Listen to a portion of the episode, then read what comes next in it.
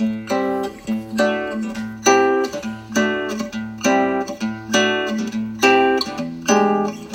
り込んだ君を起こして月を見よう。こんな綺麗な月は生まれて初めて。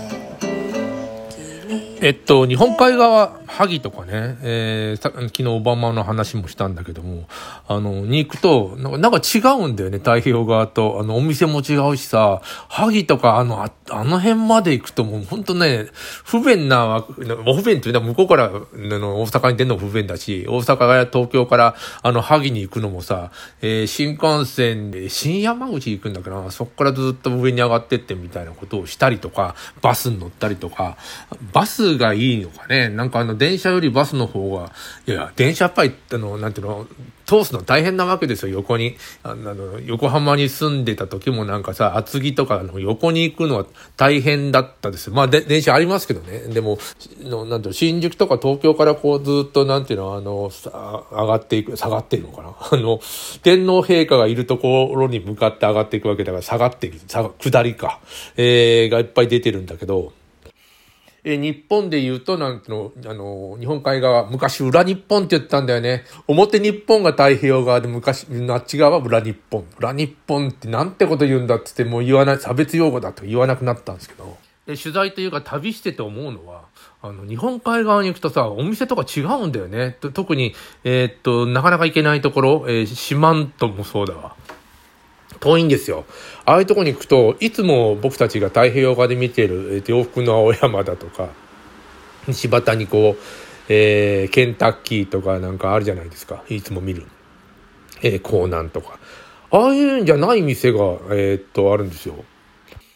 え北海道だと根室に親戚がいるんだけど、あそこも不便なんだよね。不便っていうのは、僕たちが向こうに行くのに不便っていう。えー、でも彼らも、な、なんだろう、中、まあ中央でしょ、首都があるから。えー、から離れていったも独自の文化をこう、あの、作っていくと。昔はさ、えー、何々藩、何々藩っていうのがあって、えー、例えばさっきの宇和島藩、えー、四国のね、えー、宇和島まで行くとさ、宇和島の文化っていうのがあるわけで、殿様いて。えー、みんなだって、あの、えー、だと、江戸や、えー、っと、何は大阪に、えー、ね、行くのにはとあの大変だから、もう遠いと独自の文化、もう薩摩藩は薩摩藩の文化があるわけですよ。今でもその名残というか、あの、遠いとこに行くとね、なんかね、やっぱり独自の文化がありますね、今でもね。えー、首都圏なんかどこでもすぐ行けちゃうじゃん。千葉も、えっ、ー、と、埼玉も、えー、神奈川、神奈川、なんていうかな、茨城県。ま、まあ、まあ、あの、文化はちゃんと残ってるけれども、大体の似たような感じになってきてますよ。だって、どこに行くのもね、あの、電車すぐ行けてしまうので。えー、旅するならなんか、もう、偏僻なとこに行くか、近、近いところでなんか、えー、温泉に行って楽しむか、みたいな、えー、どっちかなんじゃないかな。なんか、中途半端なとこ行ってもあんまり変わらないんだよね、日本って。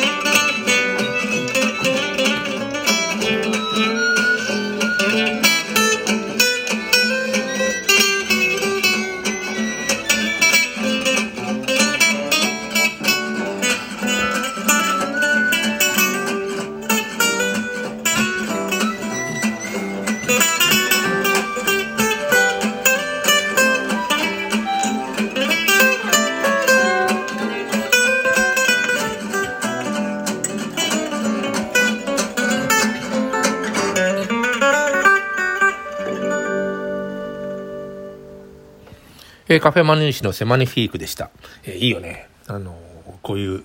ジプシージャズスイング。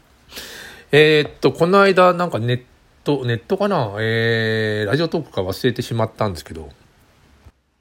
お金と時間どっちが大事みたいな、あのー、質問があったんですよ。もう、即答で時間ですよね。いや、お金はいいんですよ、なくても。でも、ああった、あのー、全くなかっても、基本的に、なんだろう、全くないってことないんだよね、あんまりね。で、そう考えるとさ、時間って絶対あるじゃない？あの、生きてる以上。えー、だから、あの、お金の方が上と考える人もいるんだけれども、いや、時間さ、もうみんな24時間で一生も80歳だとか100歳だとかも永遠じゃないじゃない。お金はには永遠もあるんだよね。もうむちゃむちゃもう、ある、あるところから稼いだらもういらないもんね、使えないし。えー、というのはあるんだけど、時間、時間はもう完全に限られてるし、えー、それで時間を売るってことできるんだよね。誰かに雇われて自分の時間を売って、それをお金に変えるっていうやつですよ。まあ、サラリーマン昔月給取りって言ってたんですけども、一月の時間を誰かに売ってるんですね。で、それをお金に変える。なんかさ、もっと、もったいないっていうかさ、時間は本当の人に売っちゃいけないともう強く思うんだよね。ただ、生きていく上で、えー、誰かに雇われて、その自分の時間をお金に変える。まあ、能力を変えるのはいいと思うんだよ。自分の能力をこう、あの、お金に変えて、これはもうね、の結構無限っていう世界がやっぱあるじゃないですか。えー、プロ野球選手とかさ。ななんだろうサッカー選手とかととんでもない金額もらったりすることができる。能力の場合できるんだけど時間を売るっていうのはねけもったいないよねその時間を使って自分自分の能力をこう高めていってその高めた能力を人に売るという、えーと、もう一段階踏んだ方がなんかし死ぬ時ね、死ぬ時に、ああ、なんかいい人生だったなと思うんですよね。だから、時間って結構大事で、その、要するに使い方だよね。お金の使い方もあるじゃないかとあるんだけど、なんかね、あの、時間はもう、みんなも、自分持ってるから、えー、なんか下に見られがちな気がするんですね。で、若い時にさ、バイトとかするじゃん。もうまさしく自分の時間を売るんですけど、まあ、楽しい時間の売り方っていうか、いろんな経験ができるとか、まあ、それも能力を磨くの方にあったらいいけど、その、えー、なんて時間を売って、なんてそれをお金にか、小さなお金に変えていくってことをずっとやり続けてるとさ、せっかくのあの能力をあの磨くことができる、えっ、ー、と、えー、なんか時間というか、えー、年齢、若い年齢にいるのに、むちゃくちゃもったいないよね。でも気づかないんだよな。なんか永遠にあるような気がするし。あの、まあ、1年2年いいや。まあ、1年2年かけて海外旅行旅をしてとかも、もう10年でもいいんだけど、まあ、それもさ、えー、ちゃんとした時間の使い方だと思うんだよね。で、ちゃんと経験になってるし、まあ、どう自分の時間を使うかっていうのを、あの、例えば今大学に入ったり、それから高校生の人も、えー、みんなにすごく言いたいね。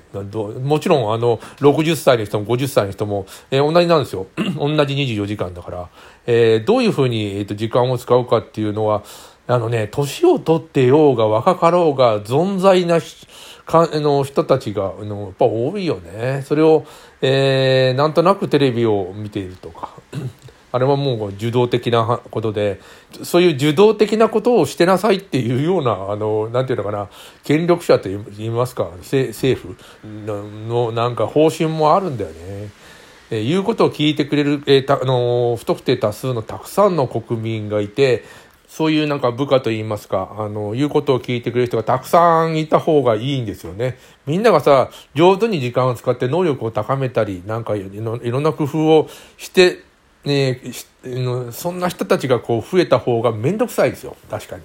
いろんなこと言うしさ、こうしたいだとか、もうこういうふうに決まりましたと。あの、法律も決めましたんで、皆さん、あの、明日からは、えっと、え5%とか8%とかお金払ってくださいみたいな消費税とかね、楽ですもんね。